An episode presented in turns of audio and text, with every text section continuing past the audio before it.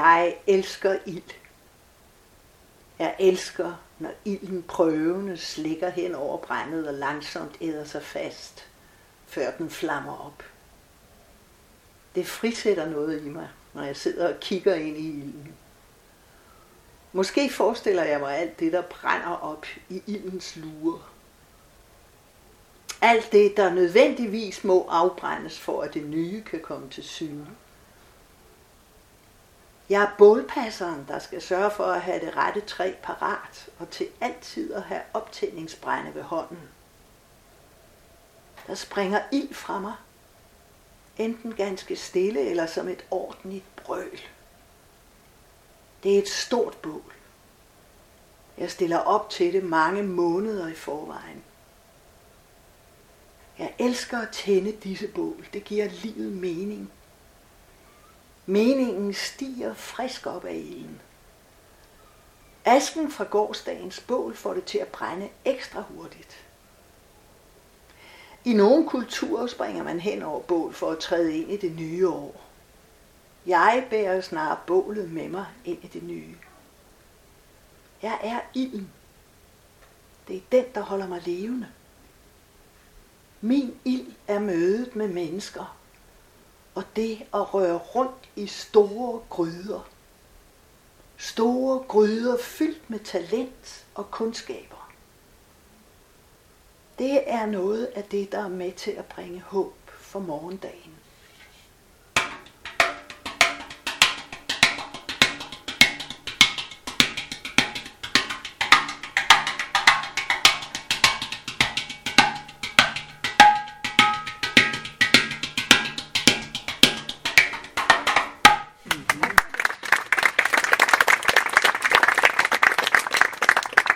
Tak til Ulla Henningsen, som læste øh, min prolog til, til i dag.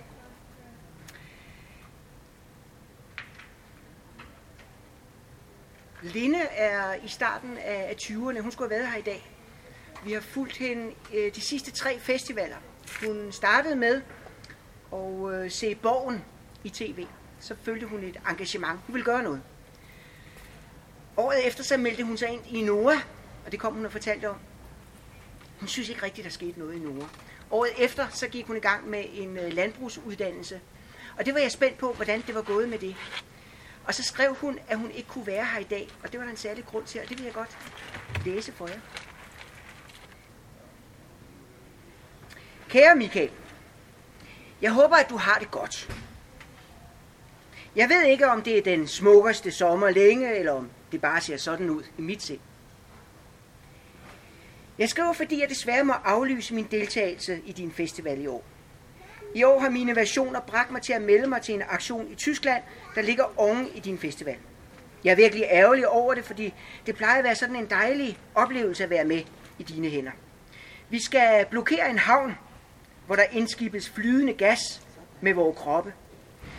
Og jeg har drømt om at deltage i flere år. Jeg har tænkt på, om jeg skal sende et øh, digitalt postkort hjem til din festival. For det er en god fortsættelse på mine livsbeslutninger. Jeg håber at være tilbage på festivalen til næste år, hvis det giver mening. Jeg håber, du støder på en, der kan udfylde min plads i programmet. Mange kærlige hilsener Linde. Men jeg synes ikke, at Linde hun skulle have programmet, for jeg synes, det her var så væsentligt. Og i går så fik jeg så det der digitale postkort fra hende fra Tyskland. Det skal I høre. Kære smukke festival.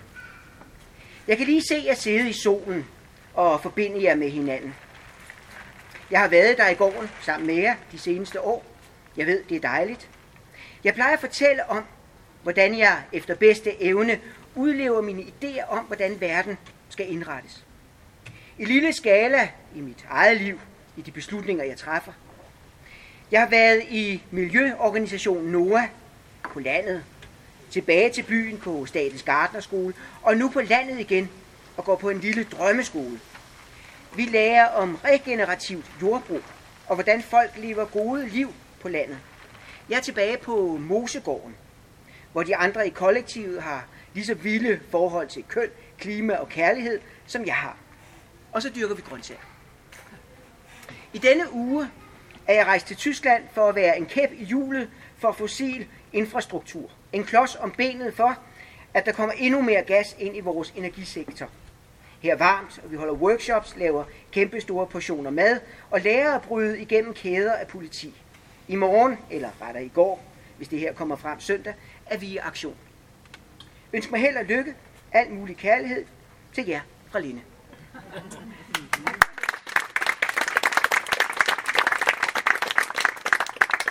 Nicole, Hej. så skal du op til mig.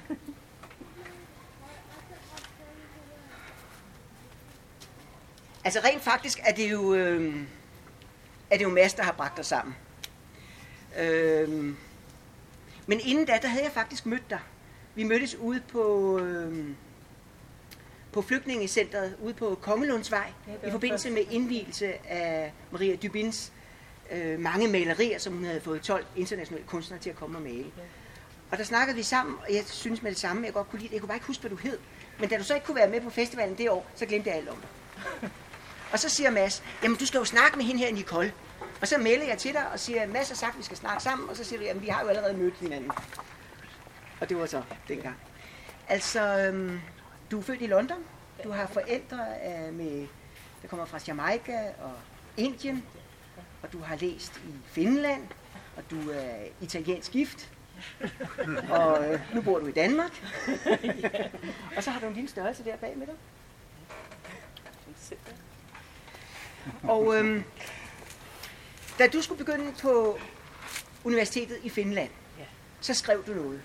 Du skrev om, hvordan det var at blive set på, hvordan andre opfattede dig, hvad de spurgte dig om, hvad du svarede, eller hvad, ja, du, hvad du svarede på spørgsmål.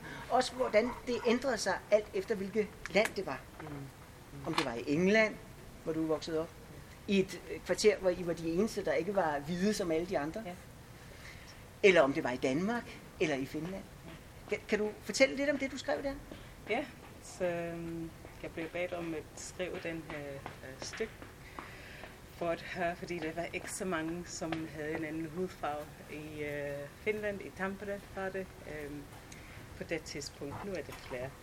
Men så kom jeg i tanken, altså man overvejer hele ens liv, når man bliver spurgt om sådan noget. Så jeg skrev øh, om, hvordan det er at være anderledes. Jeg har været anderledes hele mit liv. Øh, øh, vokset op i et hvid område, som du siger. Og øh, ja, jeg gik på en skole, som også var en anden socialklasse, de andre, som øh, var der, end jeg var. Og så på universitetet også. Nej, faktisk, øh, da jeg lavede min bachelor, så var vi flere, fordi der var nogle, øh, som øh, universitetet tjente penge fra, som kom fra Afrika og så læst. Men næsten alle steder, jeg har været, er jeg det eneste repræsentant af folk med min hudfarve. um, øhm, så det, jeg skrev i øh, den der pjæs, thank you, var, at min oplevelse af at være anderledes i Finland var ikke andet, end, øh, end det er andre steder. Altså, man bliver spurgt uh, forskellige ting, som, ja, folk er nysgerrige, synes jeg. Um, jeg bliver ikke fornærmet af andres uh, nysgerrighed. Nej, du, du er meget rummelig, ikke? Fordi når folk Ja. de siger, nå, Jamaica, og så begynder de at snakke om uh, reggae Bob og Marley og... Bob Marley, ikke? Så siger de, jamen, du har lige været et smut nede forbi, ellers kender du det faktisk Jeg har ikke. kun været det en gang. jeg har lige så meget videnskab og viden om uh, Bob Marley som alle andre.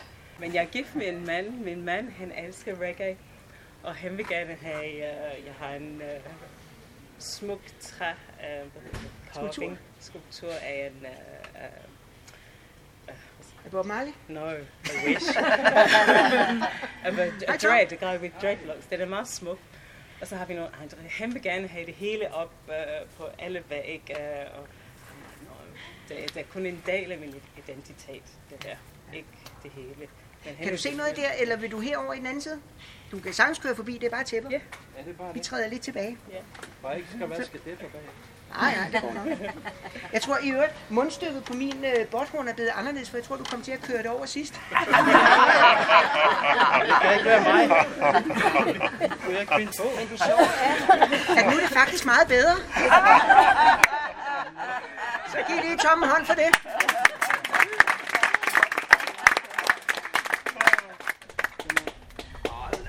Men det er meget bedre nu, for nu er det mundformen. Er det? Ingen. Ikke godt. Men, men det der faktisk var, var tanken, jeg skal lige sige en ting mere, ja. fordi så hiver vi dig ind, Mads. Og det er, at, at øh, hvad skal man sige, det du laver nu, udover den opgave, som du lavede, ikke? det er, at, øh, at du står for IMART, som er sådan en organisation af immigrantkunstnere i, i Danmark. Og der laver I IMART dinners, for eksempel, hvor man mødes og snakker om det, man laver, og et, et skønt måde at udveksle erfaringer. Vi er i gang med at planlægge en nordisk festival, faktisk. Oh! oh. All right. But I'm not coming, Isaac. But you can sit here if you want to. Ja, en, øhm, vores første indsats som uh, Emart var at lave en festival, som hed Article, og vi gjorde det kun lokalt her i København. Men det var et stort succes både for kunstnere og for os. Og vi har, vi har holdt den tanke i flere år. Og så har vi nu haft nogle samarbejder med øh, forskellige nordiske aktører. Så nu er vi uh, i gang med at lave det på en nordisk plan. Så det kommer til at foregå i alle fem nordiske lande. Og vi har fået lidt bevilling allerede fra um, Nordic Culture Fund. Want to take it up? Um, så ja, mm. det bliver dejligt. Det bliver næste år i maj måned her i København. Spændende. Ja. Altså det, jeg havde tænkt mig, det var, at Mads, du skal herop. Ja. Fordi jeg havde tænkt mig, at jeg ville sætte jer sammen, fordi Nicole, hun har næsten sprunget alle grænser. Og du er sådan en, der er blevet smidt, bare du er kommet 10 km væk fra der, hvor du er opvokset der i Nordjylland. Ja. Og nu har du så, i dag har jeg set dig på cykel, så Tine har jo formået et eller andet i de mellemliggende tid. Men jeg synes, det kunne være sjovt, at I snakkede lidt om det der med forskelle og, og ligheder, fordi man kan sige, at jeres udgangspunkter er ligesom kulørt interessant forskelligt. Ja, ja. Øhm... Men vi kan jo lige få Nicole til at sige noget mere om det, hun har skrevet, fordi jeg synes, det var ret spændende læsning, og det var derfor, jeg kom til at tænke på dig. Jeg har, jeg har også læst det. Ja, okay, fint. Ja. ja. Så, så skal du sige noget mere. Hvad er det mere, du vil have? Jamen, jeg vil altså, høre... Der er noget. Ja, ja, jamen, det, er jo, det er jo klart. Altså, de ting, jeg synes, der var morsomme, det er de der sådan lidt stereotype ting, ikke? Som, som du er blevet mødt med. Altså, nu snakker om det der med Jamaica, ikke? At jeg siger, åh ja, Jamaica, det er lækkert, Bob Marley og sådan noget, ikke? Og det har du bare ikke noget forhold til. Ikke?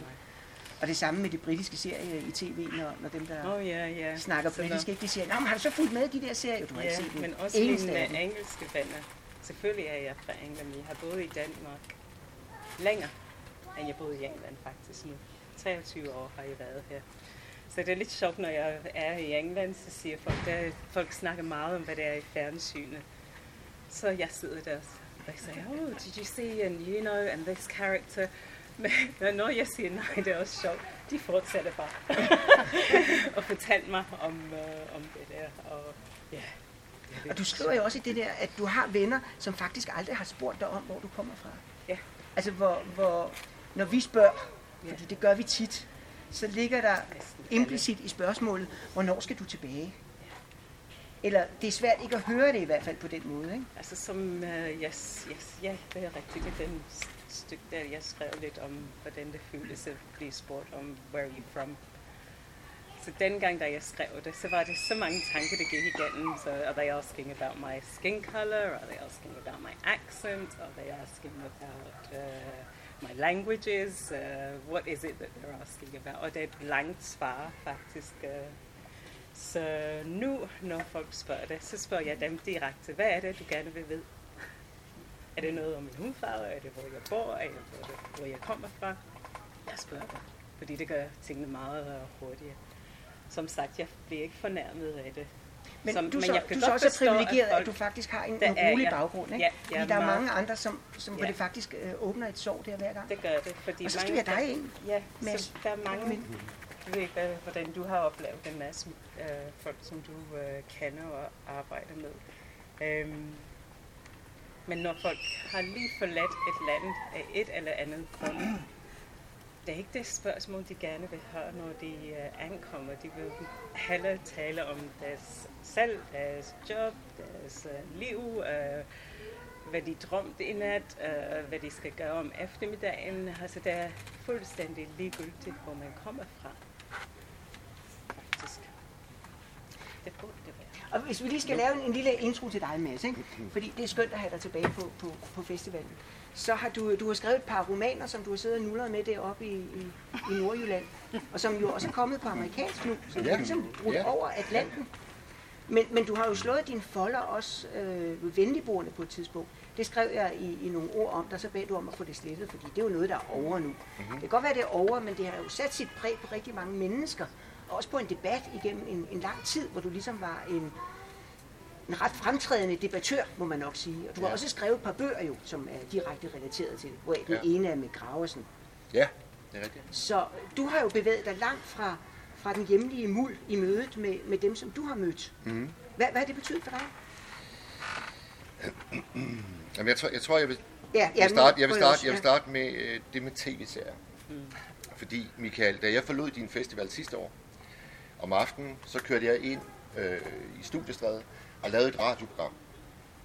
Øh, jeg, jeg er nattevagt. Det er på Radio 4, og det sendes året rundt hver nat 24.00 til 02. Og det er et program, hvor folk ringer ind. Og jeg havde valgt et tema, som var inspireret af din festival. Øh, Matador. TV-serie Okay, ja. Matador. Og så ringer en hollandsk lastbilchauffør ved navn Chris. Og hun havde boet i Danmark i mange år. Øh, og hun fortalte, at da hun startede på sprogskole, der havde læreren introduceret hende for Matador. Matador var en god måde at lære dansk på. Og Chris, den kvindelige lastbilsfører, hun elskede den serie. Hun elskede den så meget, at hun selv fik sørget for at sende alle afsnit til sin familie i Holland med hollandske undertekster. Og det synes jeg er en smuk øh, historiefortællingshyldest i sig selv. Men jeg synes også måske, at der er lidt et element af, at vi har en tendens til i vores lille land, at når noget er fantastisk, når noget vi ligesom er fælles om, så har vi en tendens til at kalde det meget dansk. Det er især i en dansk, det her. Uh, det er dansk. Men hvis den kan vække lykke i en hollandsk familie, Matador-fortælling, så kan den jo måske også i Bagdad, i Firenze. Det tror jeg personligt på. Så det der med, når noget er dansk dansk, så bliver jeg altid sådan lidt skeptisk. Det er nok øh, en grundholdning. jeg har. Ja. Jamen, det er, også, det er også interessant, at det kan blive øh, det er hollænder, som synes, det er ret sjovt. Og, så det er ikke dansk dansk. Det er, det, altså, det er et dansk program, men folk i Holland har det samme humør. Jeg er sikker på, at hvis den kunne komme med øh, engelsk undertekst, så Britter vil finde det simpelthen. Så der er mange øh, øh, similarities øh, øh, mellem kulturerne. Så dermed, hvor man kommer fra, er det ikke mere interessant, om vi har det samme øh, humør, Ja. eller om vi kan lide det samme slags mad, øh, og de der ting. Altså, det er det, man lever af, de andre ting, ikke hvor man kommer fra. Jeg kommer fra England. Min far kommer fra Jamaica, min mor kommer fra Jamaica, min bedstefar kommer fra Indien. Vi kender slet ikke noget til Jamaica, udover den eneste gang, jeg har været der. Selvfølgelig var vi sammen med øh, uh, jamaikansk familie i London og så videre. Men jeg kender ikke til landet. Um, men også i England, Vokset op i England, jeg havde altid den fornemmelse af, at jeg ikke ville bo i England. Jeg havde det godt, jeg havde mange venner. Øhm, ja, det var, alt var fint, men jeg vidste, at jeg ikke ville øh, blive længere tid i England, og det har forandret for mig. Hvordan vidste du det? Jeg ved, det ved jeg ikke. Det var noget... Øh, og så en dag kom... Øh, jeg gik på en skole, som hed Head Girl og øh, øh, sportskaptajn. De ældre. Ja. Så øh, der var et år, hvor en gammel øh, head girl kom tilbage, og hun havde rejst verden rundt i sin rygsæk. Og jeg sad der, jeg kan huske præcis, hvor jeg sad i salen og tænkte, that's it, that's what I'm going to do. The backpacking. Det var min vej øh, ud. og så lærte jeg sprog, og ja, first opportunity, I was out. Ja, men min bror og søster, de elsker England, de er meget britiske. Jeg havde mit nyt pas med en passion. Virkelig, jeg kan ikke lide, at Brit, uh, England er ude af EU. Det er så stor en del af min identitet, at det er europæisk. Så mit pas gør mig ondt. Ja. Jeg, jeg vil bare lige sige, Michael, jeg kan faktisk ikke huske, at det var mig, der bragte jer to sammen. Det er jeg da helt vildt glad for. Ja, Øh, jeg kunne jeg simpelthen ikke huske. Men noget andet, jeg kan huske, noget andet, jeg kan huske, det er, at på et tidspunkt, der vil du sælge et dukkehus. Ja, dukketeater. Dukketeater. endnu større. Og jeg vil sige, jeg vil af med det. Du vil af med det. Ja. Og på en eller anden måde, så kommer det dig for øre, og det kommer ind i den der indart Facebook-gruppe. Og så er der lige Det pludselig en iraner i Randers, der gerne vil overtage det. Ah, ja. Det skete der, gjorde det ikke? Og blev det Jo, ikke jo, ham? altså, jeg, det blev i hvert fald hentet fra, ud fra mig. Jamen, der kan du se.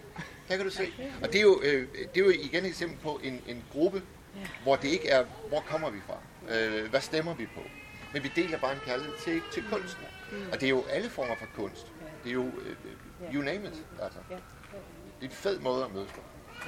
Ja, det har været så godt med det Emma Dennis. Øh, Vi laver månedlig uh, aftensmad. Og det er lidt formalt, men ikke for formalt.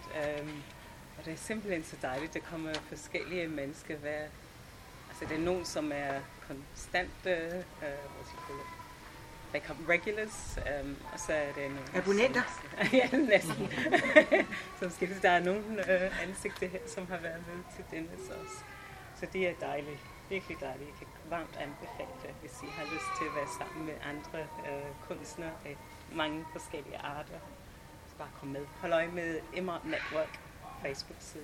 Altså, jeg synes, det var sjovt at være der, fordi lige pludselig så sidder jeg blandt nogen, der taler om danskerne som nogen, jeg ikke er en del af. Så siger de, ja, og så når de rejser sig i S-toget, de beder aldrig om, de siger aldrig noget, inden de rejser sig. De rejser sig bare, de siger ikke undskyld, de rejser sig bare, og så puffer de til en, og så mener de, at så skal man flytte sig. og det er jo faktisk rigtigt, ikke? Jo, Altså, det er så mange små øh, forskelle, øh, som er sjovt. hvis I skal nævne en person, som I har mødt, som har gjort øh, stort øh, indtryk på jer, og som har, har givet jer den, en del af den indstilling, I har til andre mennesker i dag, hvem kommer I så til at tænke på? Jeg kommer til at tænke på en, en mand, der hedder Meskina Solomon. En mand fra Eritrea, som øh, kommer til Jørgen Asylcenter, hvor jeg arbejdede i, i 2014. Og så øh, 7. januar, der fejrer man juleaften i Eritrea. Og det får jeg at vide 5. januar. Og det var øh, Maskine, der fortalte mig det. Og så spørger jeg asylcenteret, om vi må holde en, en julefejring. Det kunne være godt, så vi skabe noget glæde i asylcenteret. Øh, men det måtte vi ikke, fordi vi måtte ikke favorisere enkelte øh, lande eller øh, religiøse retninger. Øh, maskinen er meget kristen, øh, og det lykkedes os at få en nedlagt kirke, hvor vi så selv drog ud. Mig og nogle frivillige og alle øh, fra Eritrea og Etiopien, der også fejrer juleaften den øh, dag. Og det, der var så stort ved den aften, og det, som fik mig til at tænke på Maskine, det var jo, at han havde et kæmpe ønske om at vise de nye venner, han har fået i Danmark, hvad det var, han kom fra, hvad det var, han repræsenterede, hvordan de farede deres traditioner. Og det er også det, der gør det sådan lidt, det, det, det kan jo blive lidt kompliceret, fordi hvis der er 125 mennesker, og det var der, der alle har den samme religion, kristendommen, øh, de fejrer alle juleaften den 7. januar, hvorfor kan de ikke holde en fest for alle i asylcentret? Hvorfor er der sådan en regel? Øhm, og tilsvarende, så kan jeg faktisk godt forstå, at når du kommer til et helt nyt land, en helt ny kultur måske, jamen så har man jo virkelig et lyst til at fortælle om, hvor man selv kommer fra. Hvad man selv rundet af. Og det er jo, øh, det er jo øh, et, et, et sundt, fuldstændig øh, legalt ønske at have. Men det kan også skabe nogle, øh, det kan jo skabe nogle store øh, øh, buler slag. Og det er, jo, det er jo det, vi ser så ofte. Øh, desværre. Ja. Maskiner Solomon. Okay. Og, og hvad siger du, Nicole? Jeg kunne tænke på min far, og måske de to Hvorfor tænker du på din far? omkoming. Um, han, vi ligner hinanden lidt. Altså, han er meget smilende, han er meget åben. Um, han har arbejdet rigtig hårdt for, at øh, hans familie har det godt. Um, altså, han og min mor, de var 19 og 20, da de flyttede fra London, fra deres øh, folk øh, i London til øh, Southend, som var hvid ved, ved, hvid, hvid, hvid i øh, 70'erne. Uh, øh, ja, med to små børn. Og han har fortalt en historie kun. Jeg er sikker på, at der er flere, hvor at, øh, ja, på vej, så skulle de øh, overnatte et sted, øh, og der står vacancies øh, udenfor. Så kom de op og bankede på døren, og de kiggede ud og sagde, nej. Så de mødte øh, så mange gange den slags oplevelse, når de var 20 år gamle med to små børn Øh, og alligevel, øh, ja, tre, min søster og bror, vi gik alle tre på universitetet, og øhm, ja, vi er lykkelige og sund og raske, og ja, men også øh, den måde, han arbejder på. Altså, jeg kan se mig selv i øh, hans aktiviteter nu. I engagement. bagsparken. Ja. ja. Jeg tror, jeg er nødt til at øh, se til mine unge. Ja, jamen, vi holder sporet varmt om. Jamen, vi er med.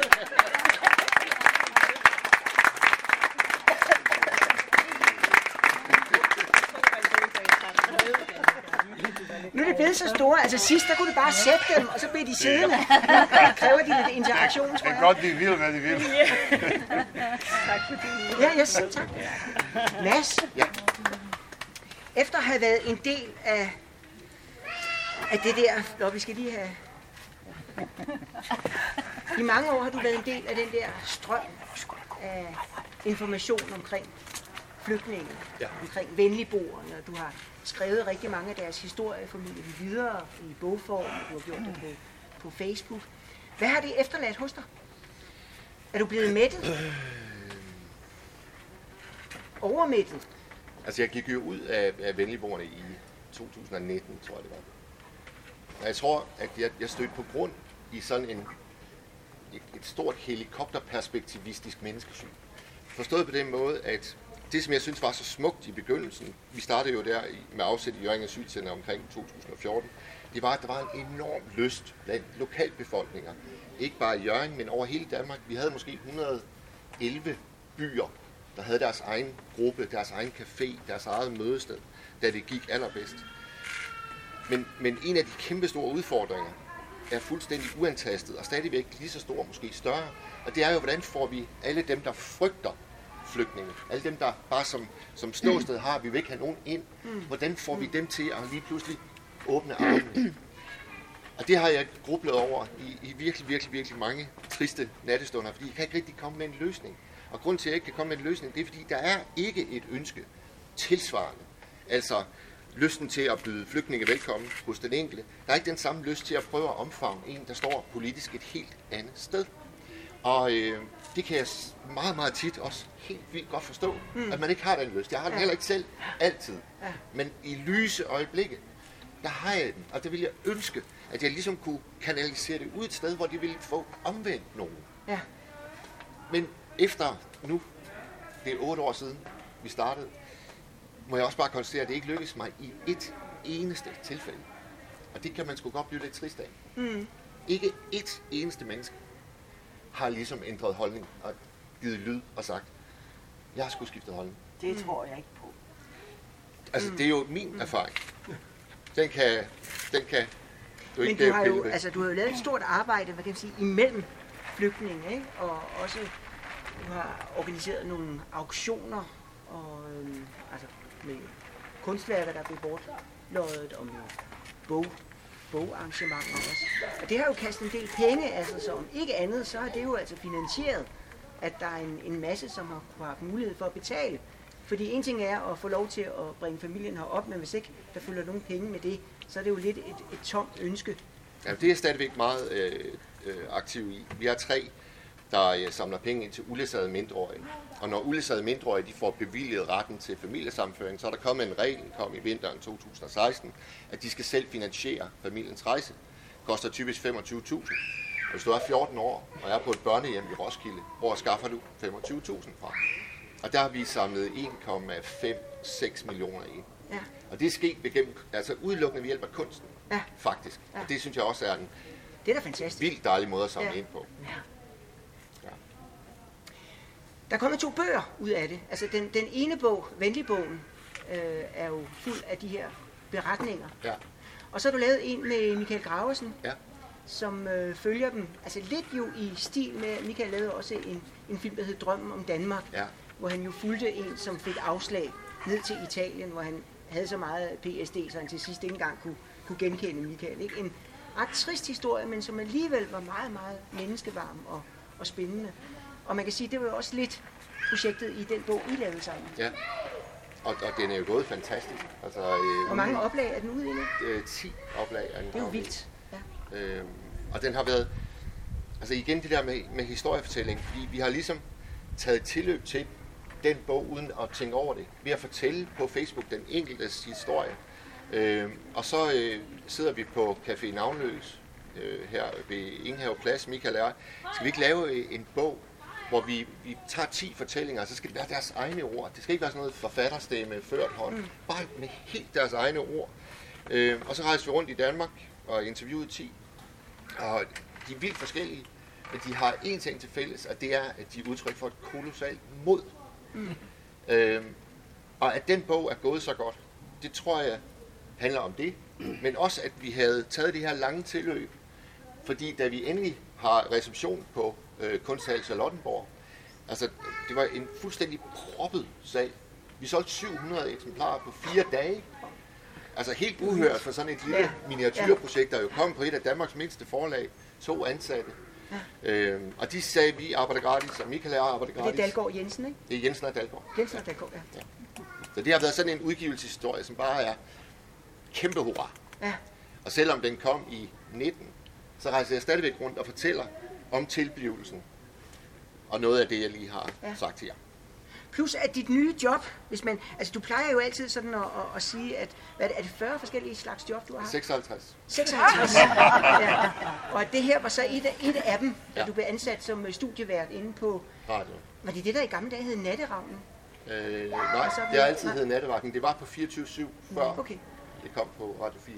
Ja. Og der sidder du simpelthen og tager imod dem, som ringer ind. Ja. I princippet har du jo fuldført den mission, hvis man skal kalde det, ikke? som du jo egentlig startede med, da du startede som asyl ansat, eller ansat hos Røde Kors der i... i øh, Ja, det var Jammerbuk Kommune. Jammerbuk, ja. ja, det siger også det hele. Ikke? Misery. Ja. ja, misery. altså, fordi der dit første møde med dem, som var meget anderledes end dig selv, kom jo til at betyde, at du slog en koldbøtte. Ja, det må man sige. Og den koldbøtte har du jo fortsat med at slå, ikke? Altså, hvis man havde et billede af det, så ville du bare dreje rundt sådan her. Ja. Og nu sidder du, nu siger du, at du ikke har lykkes, at det ikke er lykkedes dig at omvende nogen som sådan. Men når du kan have sådan en, en sendeflade, hvor folk ringer ind, så er det jo i høj grad den samme ting, du stadigvæk gør, bare i et andet forum. Fordi dine bøger er jo på samme måde, det er jo også sådan et, øh, for eksempel Kratz, det er jo aldrig lykkedes os, jeg har jo haft dig med til mange arrangementer, men det er aldrig lykkedes at få dig til at læse op af de der bøger der, fordi dem har du ikke med, og jeg har dem ikke med, og vi kommer til at snakke om alle mulige andre ting. Og det er også fint nok. Men det du skriver om, er det jo også den, din evne til at finde den menneskelige historie. Fordi det du skriver om, det er jo det, der er meget tæt på, på det, du kan se rundt omkring dig. Ja. Og de der typer der, altså... Ja. Jeg kunne godt tænke mig at vide, når du nu er oversat til USA, om de så tror, det er noget, du har fundet på, det hele. øhm, det, det ved jeg faktisk ikke. Det, det ved jeg ikke. Det ved jeg ikke. Den har, den har fået nogle forbløffende gode anmeldelser, som står i fuldstændig grad kontrast til dem, bogen i sin tid i 2006 fik i Danmark, hvor den virkelig fik en krasbørstig behandling. Og så blev jeg jo trodsig, og så fik jeg den selv oversat. Og så måtte jeg så godt nok vente i 16 år på, at det lykkedes at finde øh, en forlægger. Men det lykkedes, og den kom i februar. Og det har været en, en kæmpe gave. Det er fantastisk. Ja. Skal vi ikke aftale, at næste gang vi mødes i det her forum, så skal du simpelthen læse op for en af dine bøger. Det er aldrig lykkes endnu, men næste gang, der skal det lykkes. Det gør vi. Det behøver jo ikke handle kun om bog, men, men blandt andet. Michael, det er et løfte. Altid. Det vil jeg glæde mig til. Vi ses.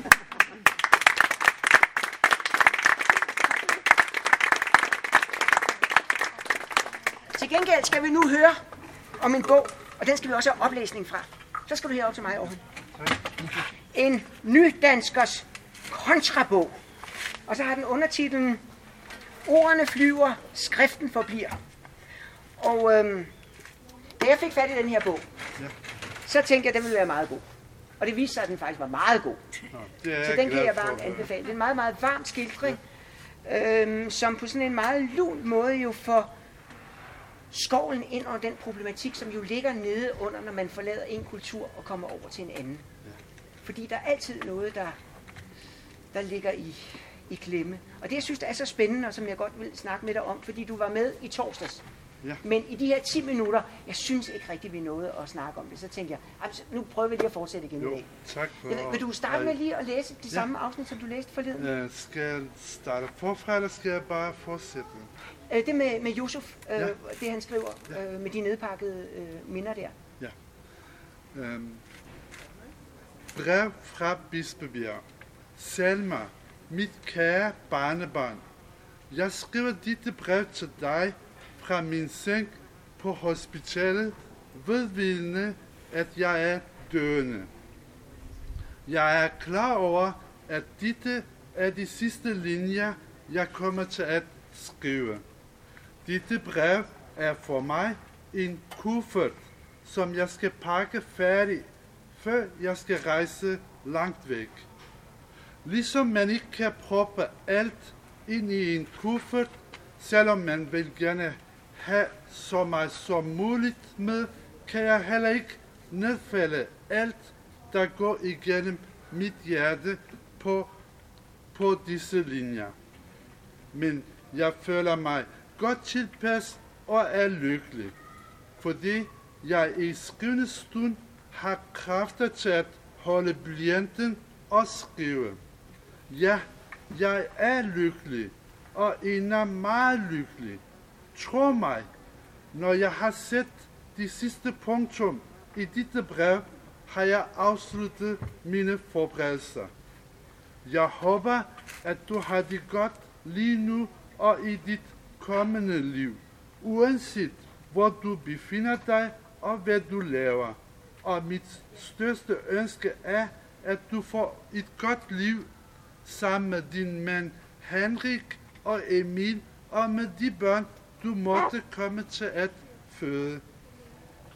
Som den, der forstår mig bedst i denne verden, ved du godt, at jeg ofte griber til pennen, i stedet for mundtligt at udtrykke, hvad jeg vil sige. Især brevet i, som i vores dage er en uddørende genre, både i litteraturen og vores daglige kommunikation, har altid fascineret mig.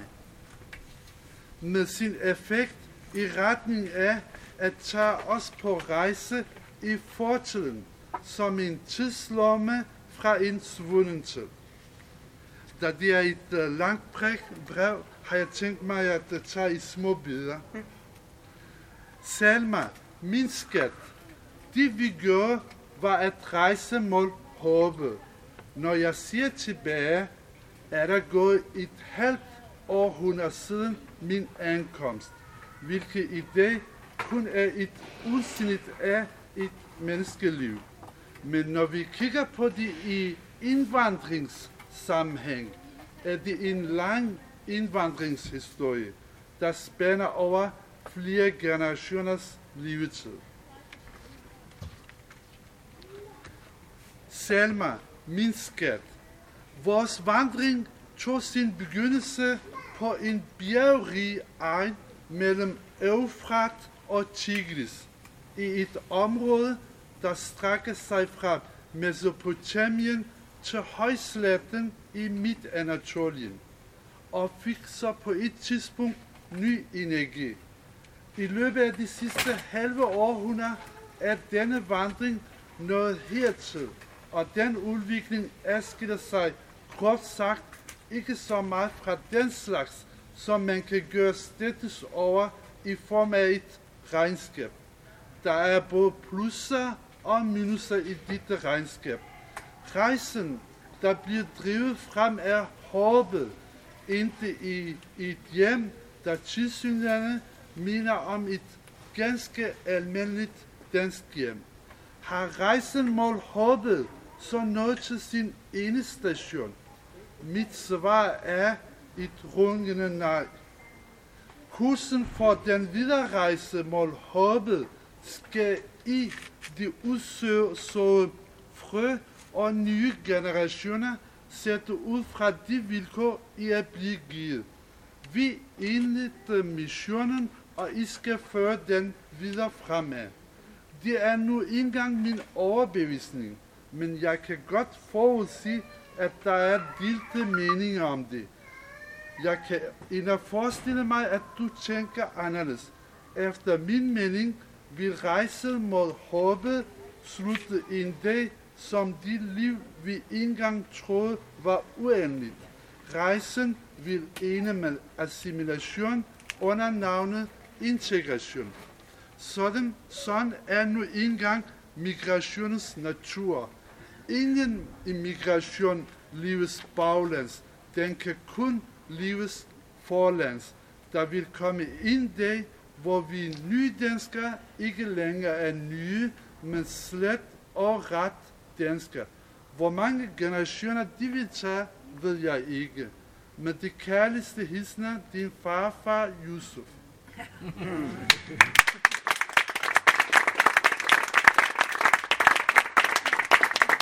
Altså, jeg må sige, jeg, jeg sad med en, en øh, klump i halsen, da jeg læste din, Ja, din roman, tak. fordi jeg synes, du på en, en meget fin måde får skildret øh, forholdet mellem Selma, som er barnebarn, og Yusuf, som er bedstefaren. Ja.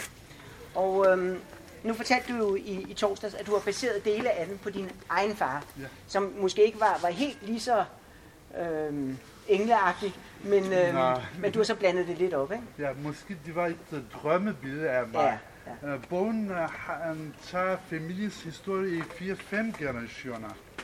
Og faktisk, uh, farfaren Yusuf uh, kunne lige så godt være min far. Fordi farfaren Yusuf kom til Danmark i slutningen af 60'erne, og- og det gjorde min far også. Og, og så kom jeg som familiesamfund som 18-årig, så jeg er anden generation. Og så har jeg har mm, barnes, øh, barnebarn selv, de kunne lige så godt være en af mine børn. Jeg har to børn, øh, og den, ene er på Selmas øh, alder. Så faktisk de, man nedfalder på skrift, de, der strømmer ud af ens hjerte, på en eller anden måde, de, de, de man har levet, eller de man har mm, drømt om at have det. Og sådan har jeg det i mit forfatterskab faktisk. Øh, øh, Jeg brænder... Og det her er jo der- faktisk din debutbog, for du har Ja. oversat en masse. Ja, Men det er din debut som Ja. ja. romanforfatter. ja, det er rigtigt. Jeg har skrevet en del uh, Og vi skal også sige, men... øh, At øh, redaktøren på det her, det er jo Mille. Ja, Mille, som står for Dansk Pen. Ja. Og det er jo Milles øh, recept. Nej, det hedder det ikke. Det er jo, I skal jo have mynte til her lige om lidt, når der er pause. Og det er Milles opskrift. Det er opskrift. ja, Og vi har lånt hendes opskrift, for hun er her ikke i dag. Mille har været redaktør på bogen, Ja, og jeg kan godt forstå, at hun er faldet for den, fordi Ja. den har sådan en varm tone. Der er lige en ting, vi skal snakke om, og det er, at der er to konflikter i bogen, ja, som er meget skarpe. Ja. Dels så møder øh, Selma en ærkeej patient, Ja. som er... Han er mildest talt sur, ikke? Han er sur, ja. han er vrissen, og han er grumble. Ja. Som har alle de der meninger, som rigtig mange har. Ja. Og hun prøver efter bedste evne sådan ligesom at afparere ham. Og så har du en anden historie, som modsvarer den senere i bogen. Og jeg synes, det er så fint, at du sætter de to ting op mod hinanden. Fordi bedstefaren fortæller jo så om sin egen historie længere tilbage. At han finder en hustru, som ikke er muslim, eller hun er muslim, bare på en anden måde, Ja. og bringer hende med tilbage til landsbyen, Ja. hvor moren jo overhovedet ikke kan, kan acceptere det. Så de to dilemmaer siger, Ja, kommer til at stå over for hinanden. Det jeg prøver for at udstille de migrationsnatur. Og den, er, den foregår, foregår, processen er det samme, om man finder sig her i København, eller om man finder sig i en landsby i Anatolien. Det er det samme. Man har altid en vis skepsis over for alle de nye tilkommende. Og sådan øh, er det desværre også i virkeligheden i Danmark. Nu er mange er dansk indfødte, men og, og selvfølgelig har også været ude og måske også både i udlandet, men når man møder et nyt menneske, så har man også en vis skeptisk. Og det, det jeg har også øh, oplevet i mit liv, og det er også det, jeg prøver at udstille, så at, øh, at det er det samme, så man skal ikke øh, gøre den ene skyldige frem for den anden, fordi vi alle sammen er mennesker i, øh, i grundlæggende. I grundreglen er vi alt øh, skabt på samme måde, øh, og vi reagerer selvfølgelig forskelligt, men selve forløbet er det det samme, om man finder sig her i Danmark eller i Tyrkiet, det er det samme. Det synes jeg er en spændende pointe. Ja. Tak for, at du vil bringe den frem i dag.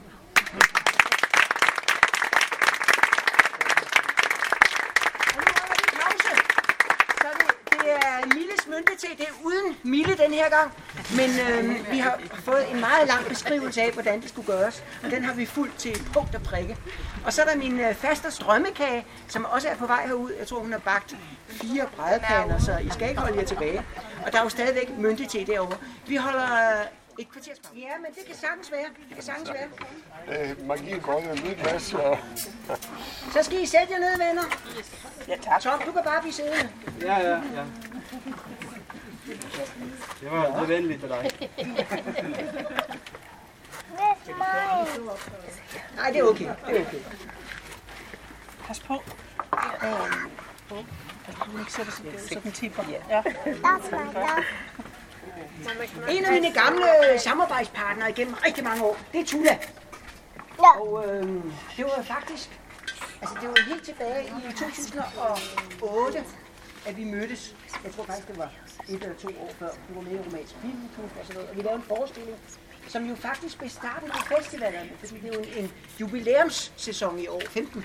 15 af. Hvis det er rigtigt, så er det faktisk kun 14, fordi jeg sprang 13 år. Jeg synes, det, ah, jeg havde ikke så godt med 13. Men vi siger, det er 15. Og øhm, det her apparat, det er jo ikke fordi, der kommer en robot. Det er jo godt ligne det. Hvad, hvad er det, du har med, Tula? Øh, det hedder en teramin. Øh, skal jeg sige lidt om det? Ja. Ja. Jamen altså, jeg kan sige, at det er verdens første elektroniske instrument. Og som så meget andet i tilværelsen i dette liv, så er den kommet til verden øh, faktisk ved hjælp af en tilfældighed. Fordi ham, der har opfundet den, han var radioingeniør. Han var russer, en russisk grænse radioingeniør. Han var også cellist. Og øh, han skulle lave øh, sådan et lille aggregat, som skulle måle tætheden af gas i luften. Og så ville han lave sådan et, et aggregat, som øh, man dels kunne, altså et visuelt, sådan så man kunne se, jo tættere det blev, jo, så var der en anden, der, der steg og faldt osv. Men han ville også gerne have, at der kom lyd på. Og så opdagede han, da han var ved at opfinde det, at når han ligesom gik tættere hen på den her, at det her aggregat, så sagde, så, så sagde det sådan, og så sagde det, når han fjernede sig fra det. Og så fordi han jo også var cellist og super musikalsk, så, så ret hurtigt, øh, så kunne han faktisk begynde at spille på det. Altså han spillede sig sådan på luften. Og øh, så gik han så hjem og konstruerede det her instrument, der hedder en termi. Og det, den fungerer ved hjælp af elektromagnetiske felter. Øh, fordi der er ikke nogen tangenter. Så man spiller sådan set på luften. Hvilket jeg synes er ret poetisk. Ja, øh, ja. Jeg, jeg troede, den var meget følsom over for, for det rum, du satte den i. Kan den finde ud af at være udendørs? det vil vise sig. Du er nødt til at, at vise os, hvad du gør med den der, Tulle. Jamen, jeg vil spille sådan nogle små øh, stemningsstykker, som jeg har lavet. Øhm, fire i alt, faktisk. Øhm,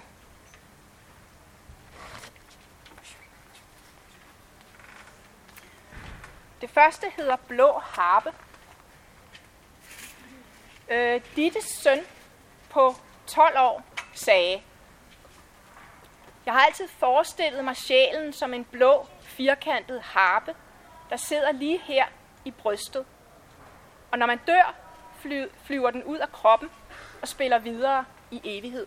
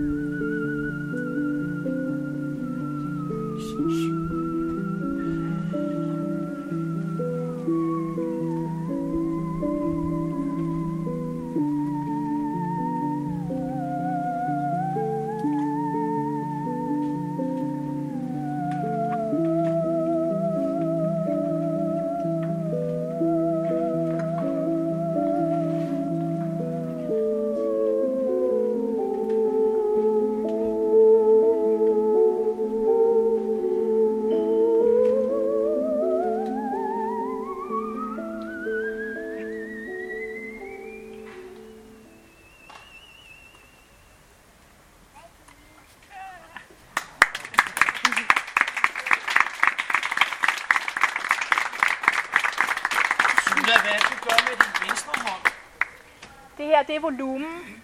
Det her styrer volumen, og det her styrer tonehøjde. Der har levet en fantastisk øh, øh, terminvirtuos, som hed Clara Rockmore. Hun er død, desværre. Øhm, den her er jo tilegnet hende, og derfor hedder den Clara Vox. Fordi at i, i 2019 var det jo så 100 år siden, at terminen var opfundet. Men øh, Clara Rockmore, hun sagde, less is more. You cannot treat air with hammers. You have to be delicate. You have to use delicate motions. You don't even play with fingers. You have to play with butterfly wings. Your delicacy is much more than strength and precision. Og så tror jeg, at vi skal høre øh, en lille en lille sølvklokke vals.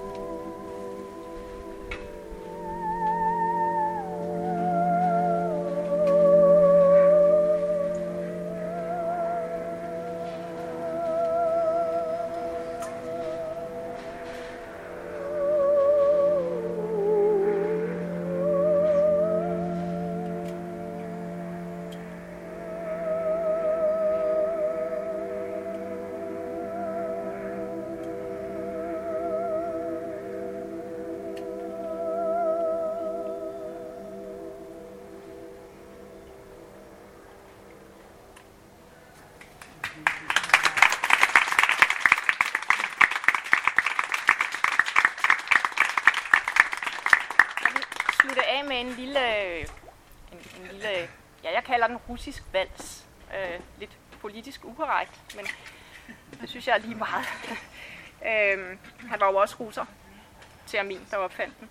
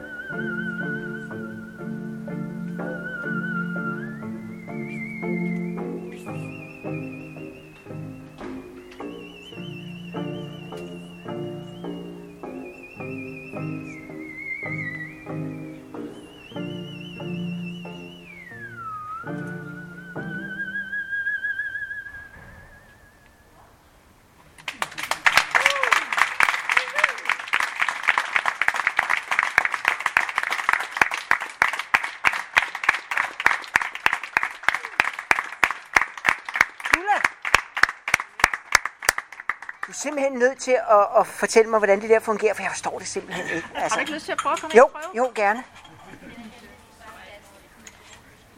Og her på bagsiden, der er en masse knapper. Dem har jeg slet ikke set der skrue på. Nej, øh, fordi at hvis man skruer på dem, altså det er sådan med denne her, at bare den, den mindste lille bitte mikroskopiske skruning ændrer lyden totalt. Og det er jo også sådan, hvis man bare altså, bevæger armen en, eller, eller, eller fingeren bare en halv millimeter, så kan, det, så kan den ændre sig to toner nogle gange. Ikke? Så man skal sådan lige kan sig ind på den. Men, men jeg tænker, det må være ligesom violin, at det lyder ganske forfærdeligt, inden man kan spille ordentligt på det, ikke? Jo. øh, men altså, sagen er, at hvis du prøver, altså det her det er jo volumen, ja. så du skal være meget opmærksom på, at øh, prøv lige at lægge din hånd der på, fordi så ligesom så tiger den stille. Nu, nu unmuter jeg den, ikke? Ja. Godt. Og så prøv den anden der, skal du bruge ligesom et klaver, der bliver højere og højere og så ned, ikke? Så prøv at løfte.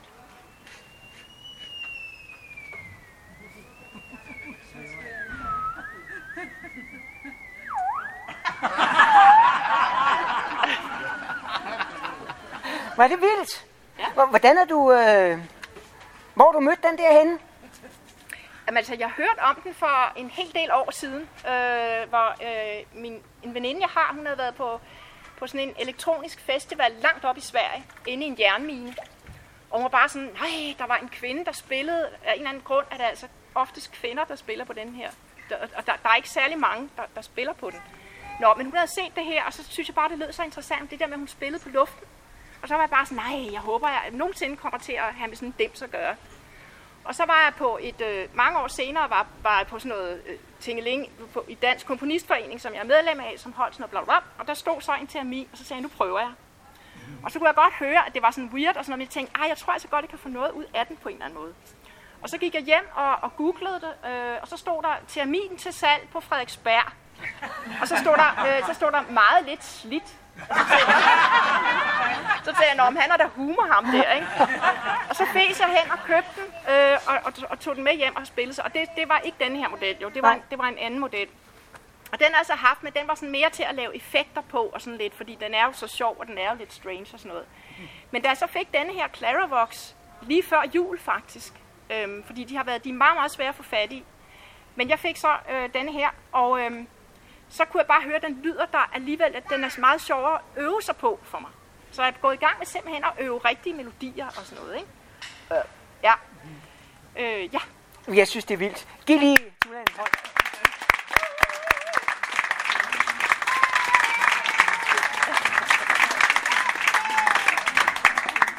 Jeg tror, at Tina, der skulle på nu, jeg tror, hun har glemt os, for jeg har ikke set hende.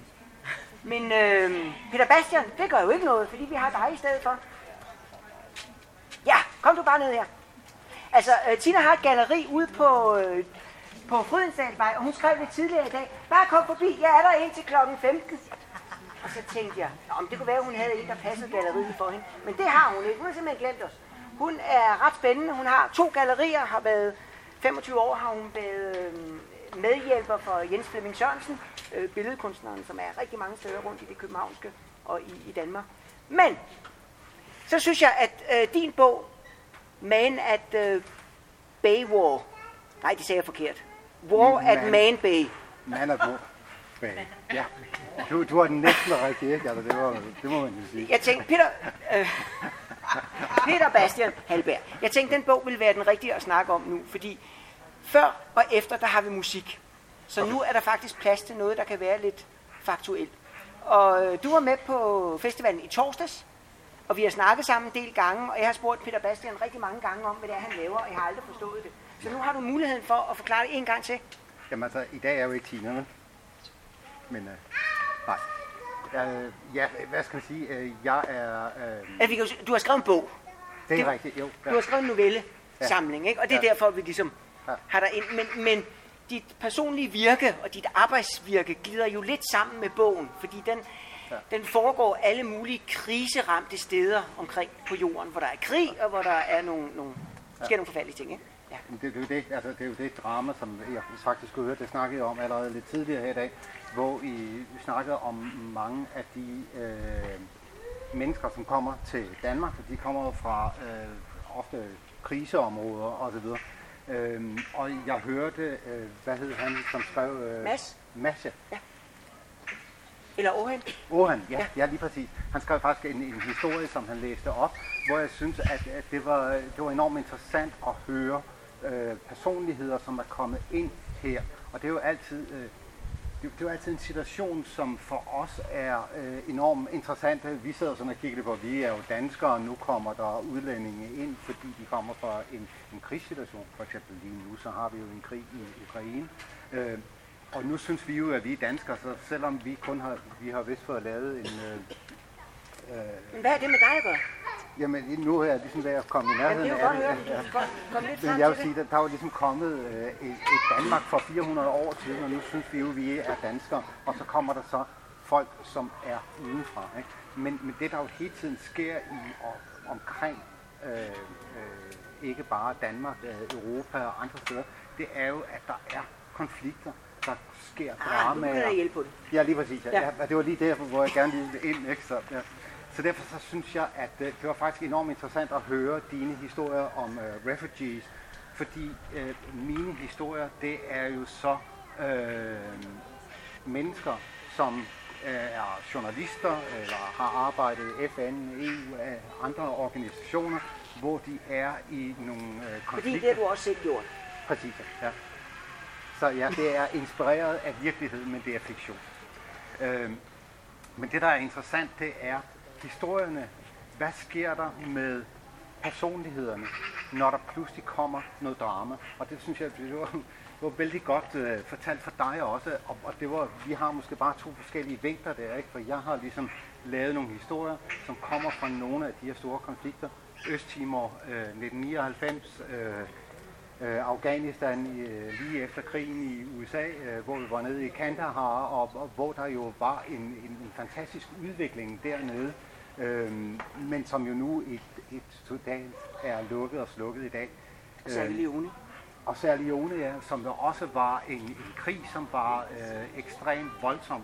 Øh, og det var faktisk noget, vi glemte lidt, fordi der skete jo en hel masse lige i øh, Sydeuropa, øh, præcis de år der NATO kom jo ind i 1999 og skulle banke serberne øh, i Kosovo der. Så det var jo det, vi alle sammen ligesom fokuserede på. Men ikke desto mindre skete der andre ting, og en af tingene var jo så for eksempel i, i, i Sierra Leone, hvor der også var en, en konflikt, som, som var, selvfølgelig var den voldsom, men det handlede stort set om, at det var en masse fattige mennesker, som, hvor der var nogen, som havde set, at hvis man laver en krig, så kan man også få diamanterne og begynde at sælge dem. Og det var sådan set den måde, krigen startede på.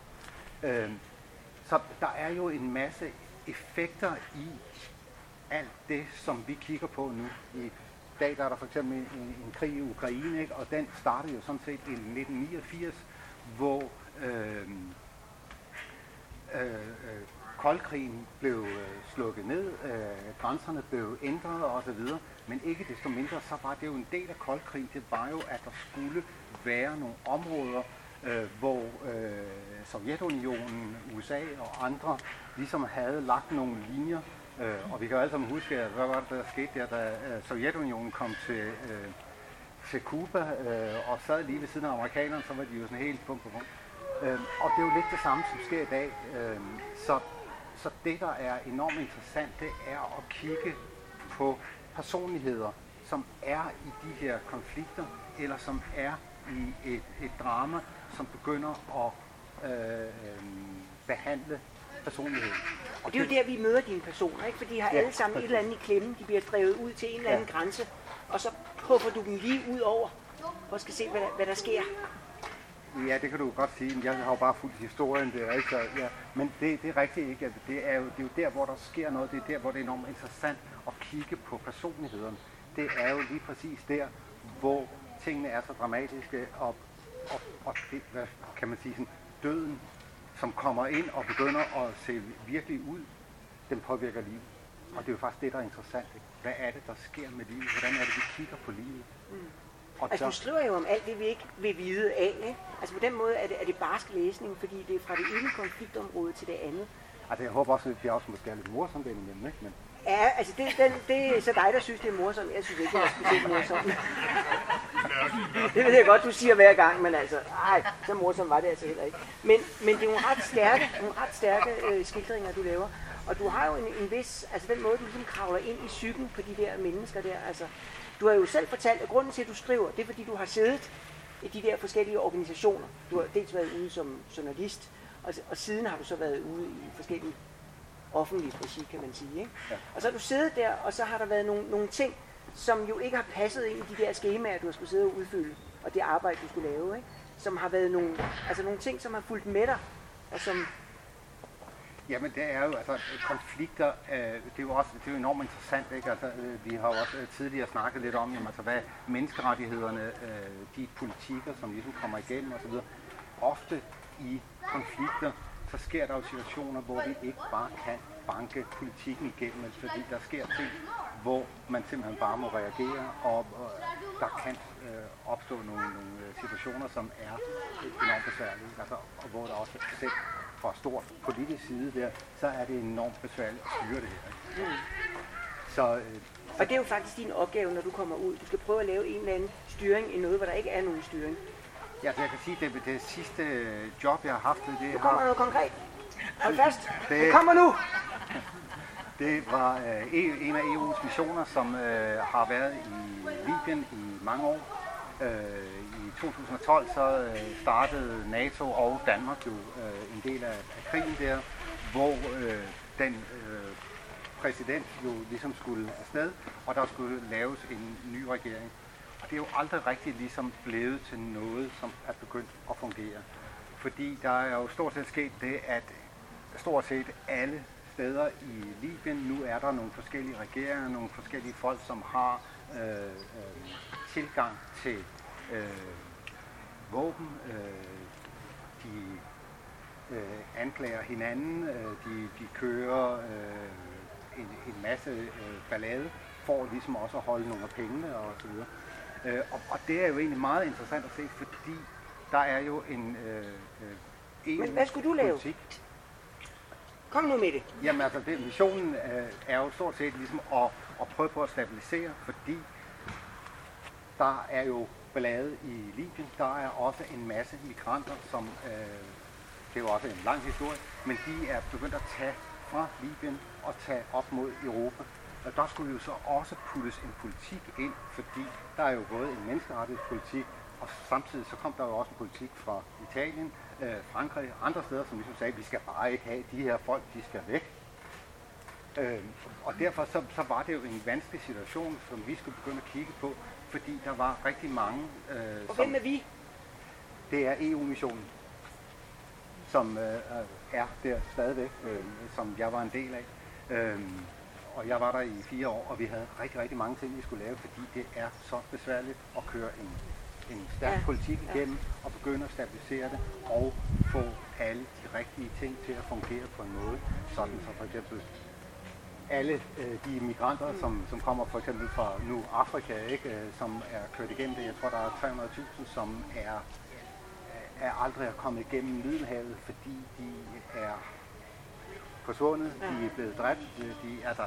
Så det er jo en ekstremt vanskelig situation, samtidig med, at der er en krig i Libyen, men det er jo noget, hvor vi ligesom skal gå ind og sige, jamen altså, nu skal vi jo altså prøve at stabilisere det her, og prøve at finde nogle løsninger, sådan så at tingene er forholdsvis øh, fungerbare. Ja. Du, nævnte på, du, nævn, Ja. du nævnte på et tidspunkt, at en af de opgaver blandt andet var at komme ned til et, et område, som er fuldstændig udbumpet. Altså skulle man lave en infrastruktur. Altså hvordan får man hospitalerne til at virke? Hvordan får man vejnettet til at... Altså hvordan får man opbygget et samfund, når der faktisk ikke er noget? Jamen det, ja, Det er jo ret konkret jo. Øh, jamen, det, det er vældig konkret, ikke? Altså, det betyder jo også øh, meget, at vi sidder og snakker om menneskerettigheder, ikke? Øh, vi sidder også og tænker, jamen altså, er der nogen, som er påvirket, som, som skal have, øh, som skal på hospitalet og så videre. Hvis der ikke er hospitaler, hvis der ikke er læger og så videre, jamen altså, så er det jo noget, man bliver nødt til at adressere, fordi det er jo en uholdbar situation. Mm. Øh, I Libyen, der, der vil jeg sige, jamen der er det, der har der også været den slags problemer, fordi der er ikke så mange hospitaler. Mange af lægerne der, de er uddannet i USA og andre steder der. Nogle gange så er de kommet tilbage, og når der så har været konflikt igen, så er det smuttet igen. ikke? Øh, og det betyder jo også, at jamen, der kan sagtens, der har været mange situationer, hvor det har været enormt besværligt ligesom at adressere øh, for alle de personer, som ikke er en del af krigen, men som sidder i situationer, hvor de bliver ramt. Ja. Jeg kan anbefale dig din bog. Det kan godt være, at det ikke er jordens mest morsomme læsning, men den giver et indblik i nogle ting, som jeg i hvert fald ikke kendte særlig meget til. Tak for, at du var med i dag. Jamen, øh, tak igen. Så er det Nora?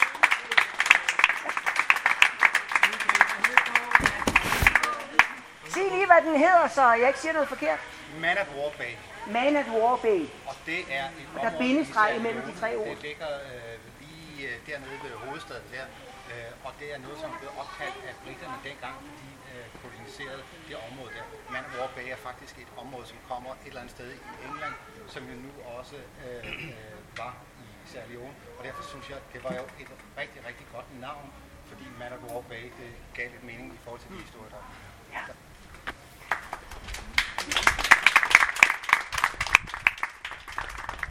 I møde Nora Dalu.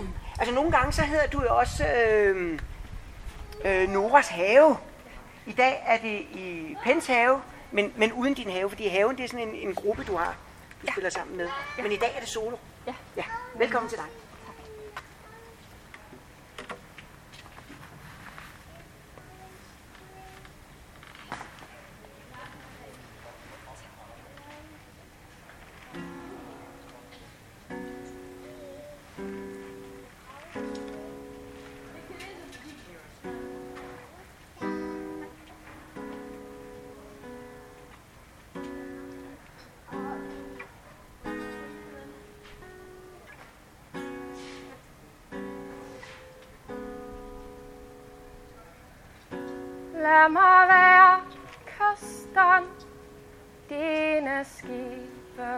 Kan dræs.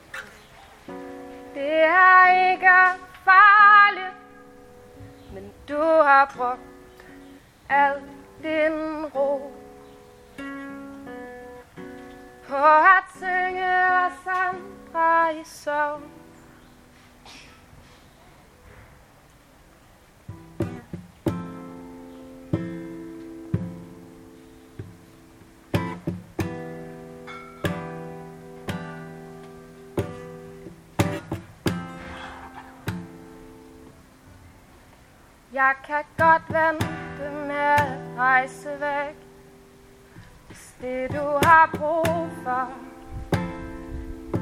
Det er at landet bliver stående. Ligesom den gang da du vågede Over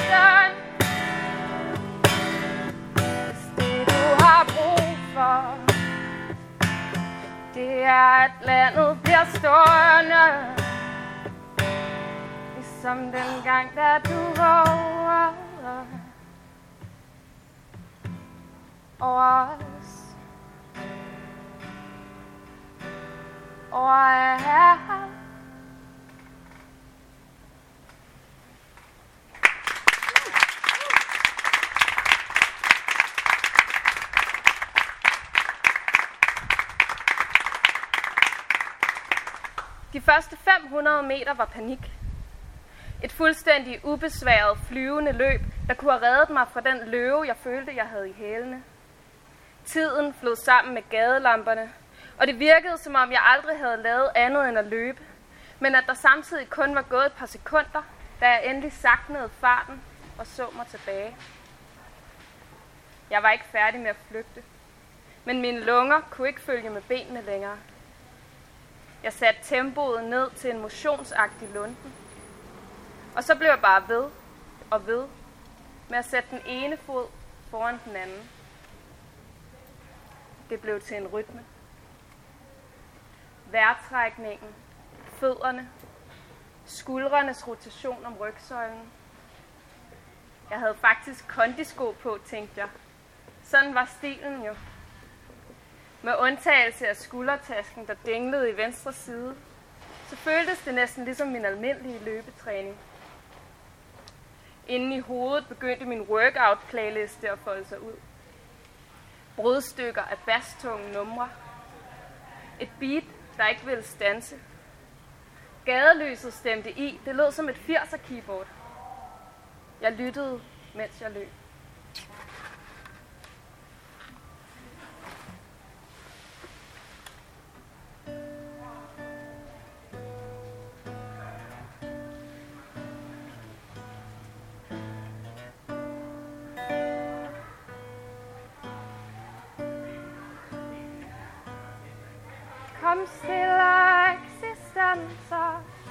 Karen, der paro.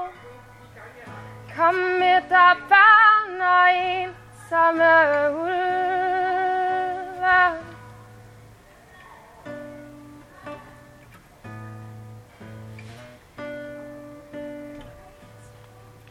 Kom kvinder med kvalte behov, kampsfuldre, som støtter sig andre kan stå. Nu begynder det at gro op nedefra. Det er som om jeg har fundet ro helt indefra. Og jeg kan ikke bare gå og se venlig ud. For nu begynder jeg at stå for min egen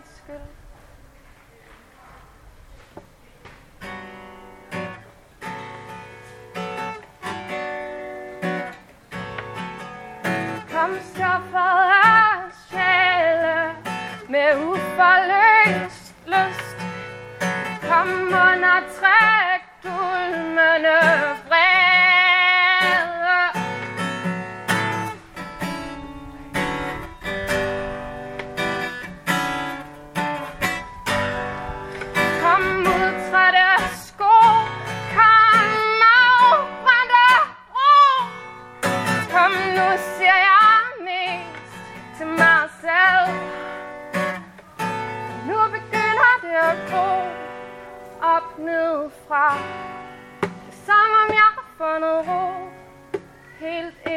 fra Jeg kan ikke bare gå og se venlig ud. For nu begynder jeg at stå for min egen skyld. Nu starter vi.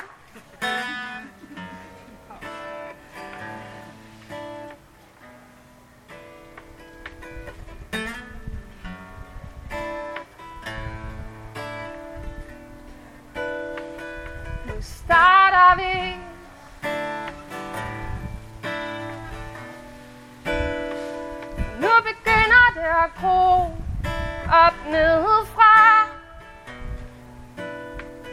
Som om jeg har fundet ro helt indefra. Jeg kan ikke bare gå og se venlig ud. Nu begynder jeg at stå for min egen skyld. Nu starter vi.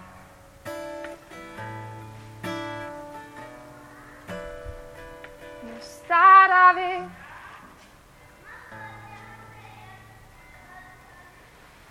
Tak.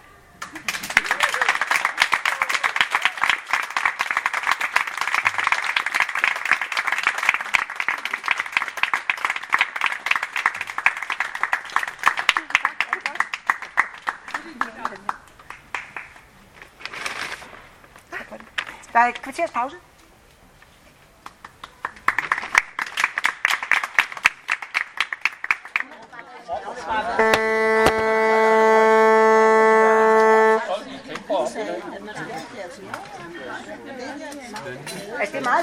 Når man blæser i hornet til den første pause, så bliver der altid fuldstændig stille.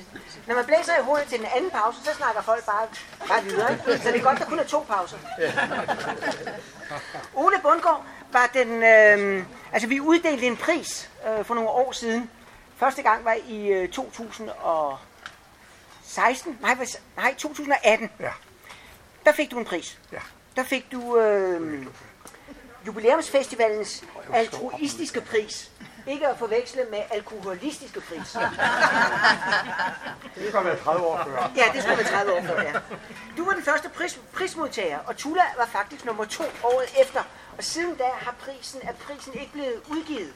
Nej, ikke uddelt. uddelt. Men det kan være, at det sker lidt senere i dag. Det er der en mulighed for. Ja, du får den jo altså ikke. Du har fået den. Men altså, grunden til, at du er her i dag, du har faktisk været med på de fleste festivaler, som så det er ikke fordi, det er anderledes, end det plejer. Men man kan sige, at anledningen var meget anderledes, fordi du mistede din kone Katrin for et øh, års tid siden, Godt et år siden. og du blev tyndere og tyndere. Og øh, ja, det var ikke så meget, vi så til dig. Og så var vi nogle stykker, der sådan tænkte på, hvad kunne vi gøre for at få dig i gang igen? Og så fik vi den idé, eller jeg fik den idé, jeg tænkte, jamen, kan du ikke i dag, hvor det handler om forvandling, spille eller fortælle om, hvilken forvandling det har gjort dig, og være så heldig at have en kone, der hed Katrin, som betød rigtig meget for dig, som du godt nok ikke har mere, men som jo alligevel har givet dig nogle sønner og et liv og et sammenliv. Og så- 41 år. 41 år, ja. Og så sagde du lige for et øjeblik siden, og det vidste jeg faktisk ikke, at du ikke har komponeret i 10 år. Det er rigtigt. Det var jeg ikke klar over. Før den tid havde jeg skrevet et utal af sange. 500 blev til. Ja. Uden en masse teatermusik. Og hvad jeg synes, der er så sjovt, det er, at, at du har været en del af Bjørn og Okay i gamle dage. Ikke? Altså, det er næsten så slemt, som du synes, jeg lever. Ikke? Altså. Undskyld. Undskyld. Jeg fortalte ham lige, at jeg, eller jeg fortalte en eller anden, at jeg spillede til bal som ung. Fem gange om ugen for at tjene til studierne. Og så spillede jeg for første gang i aftes til bal. Og det var så sjovt. Det var Det gjorde Karl Nielsen også. Ja, ja. ja, ja jamen, altså, Karl og mig, vi er jo. Vi kommer begge to fra landet. Ja, okay. Men din opgave i dag var at lave noget, der kunne skildre det, du har været igennem. Hvad har du med til os? Jamen, det er en svær opgave, men jeg tror, jeg vil spille det i stedet for at snakke om det. Og kan sige, at jeg er jo ligesom Tula også har gjort noget, du ikke egentlig ville have mig til. Du vil have mig til at lave musik udelukkende. Nej, det, det Nå, nå, det vil du ikke. Det var godt. Jamen, så passer jeg det vil bare have dig på banen. Ja. Jeg har, det vil jeg lige sige, jeg har givet mig selv et benspænd. Det må I dog, jeg har skrevet noder ned. Jeg har skrevet på noder, men de er lidt specielle noderne, fordi der er ingen, der er tonehøjder, men der er ingen, øh, der er ingen rytme, og der er ingen perioder. Det vil sige, at, at det kan godt komme til at køre skævt, men øh, det har været ligesom sjovt eller spændende at gøre for mig. Også for at øh, prøve noget andet. Du har givet en overskrift. Der står bare øh, sov en lille melodicyklus til en række haiku. Så der er nogle haiku også. Det er jo den stil, jeg skriver i. Det er jo bare tekst. Hvis ikke jeg har sagt det, så har I ikke kunne høre det. Prøv det. Ja.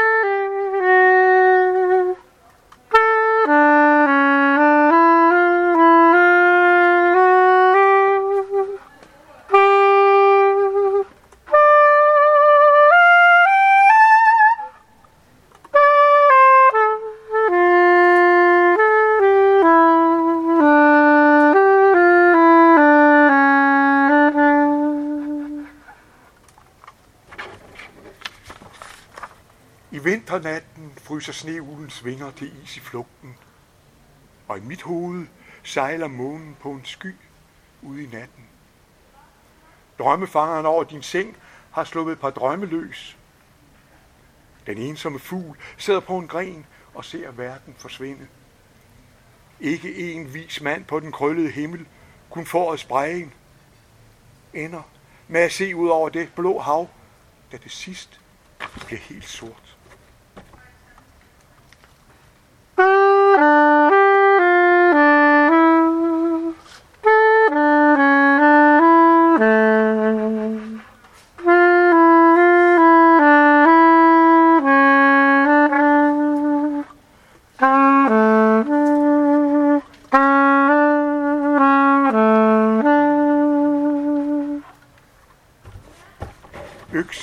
Træ. Natten svinger sin stjerne. Jeg ser på min hånd. En eller anden form for tilgivelse har vi alle brug for. Nu falder det hele. Vrimlen af stjerner på nattens sorte lagen. Guds fregnede hud. Som når køerne på en dugvåd eng hænger ud med forerne. Jo, noget må godt fortsætte med at være uforståeligt.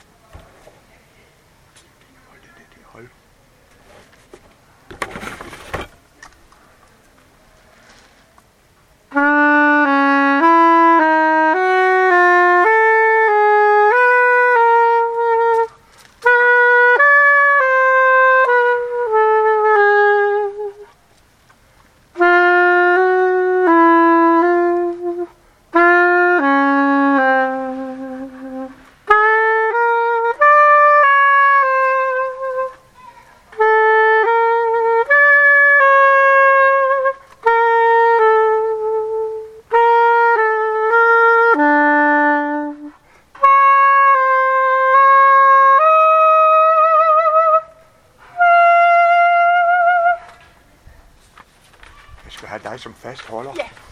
Det er det, de har, alle pianisterne. De har jo sådan en, der står og holder det. Og blader og sådan noget. Prøv lige igen. Så. Det var heldigvis lige en pause. Den kan ikke rigtig. Se, jeg skulle jo have taget tøjklemmer med. Jeg skal se, nu har jeg det. Se, det her, det, det, det, er, det er en kunstpause. Den har, den, er, den har jeg valgt. Kan de få et par af de der? Jeg rykker lige lidt i stykker, så kan den gå ind. Åh ja, er. Nej, det kunne ikke. Det kan den ikke. Det skal. Nej, sådan der. Så. Vi kommer til, øh, ja,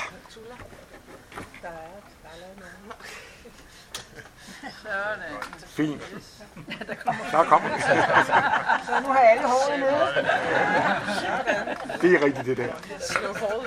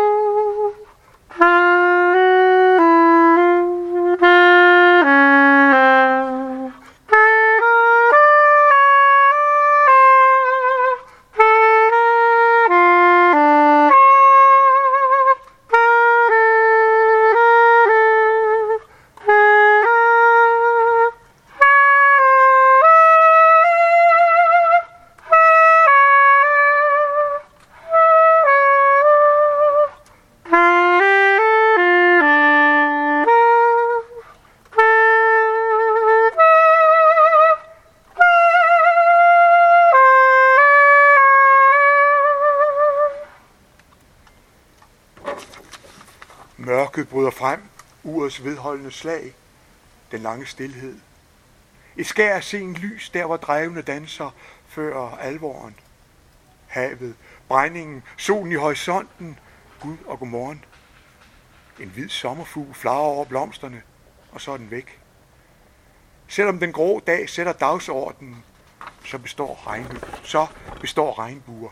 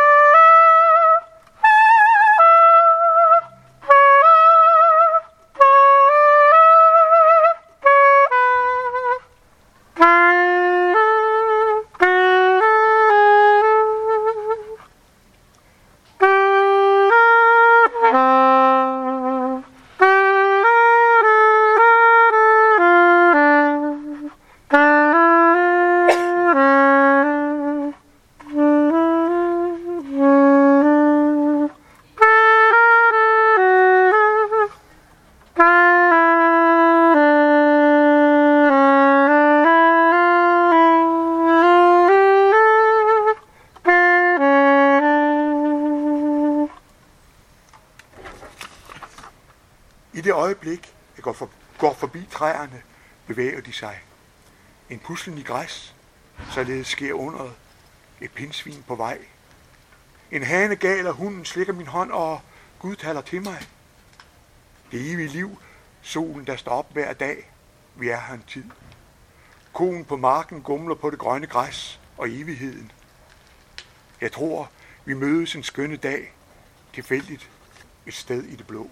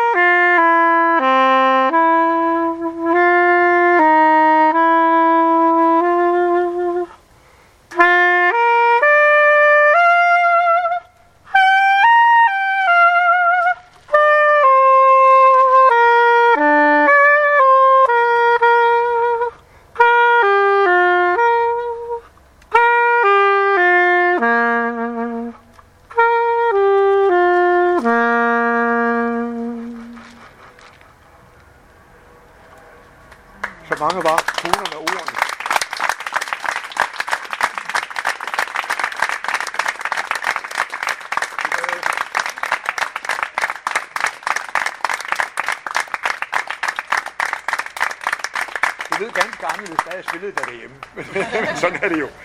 Ej, det var lidt, der var lidt bryderier, men det, sådan er det. Det var smukt. Der er næsten ikke noget at, at, at tilføje der. Tak for det. Godt.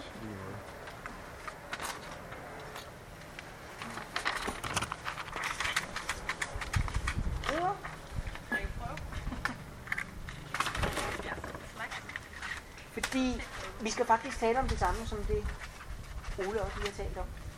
Ja. Så, øh, Dejligt at opleve. Ja. Skal jeg åbne det rum? Ja. Jeg kommer til dig. Ja. Nu skal vi sidde her, Ole. Ja, jeg trækker lige det her lidt væk, så Jeg har i hvert fald er det ikke i vejen. jeg har varmet op til dig.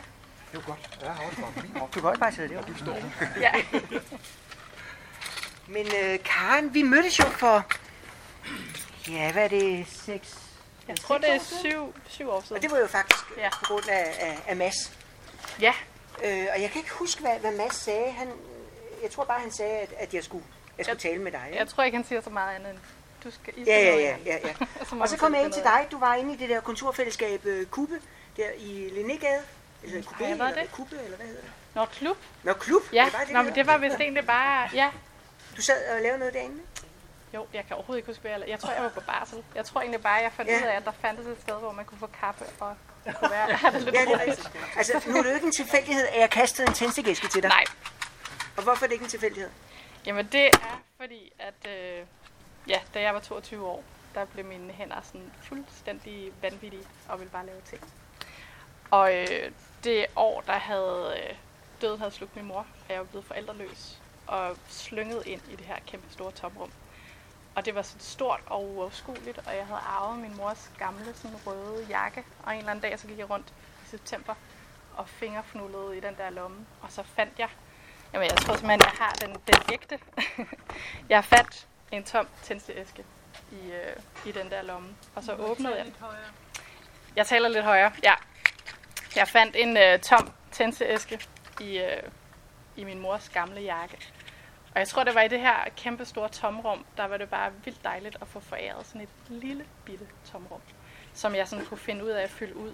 Fordi det, der skete der, da jeg tror, der er tusind måder at reagere på kriser på, men det, der skete for mig, der var, at, at jeg havde det som om alle mine sanser de blev sat på ydersiden af huden. Og jeg kunne mærke med sådan en vild intensitet, hvad der var vigtigt, og hvad der slet ikke var.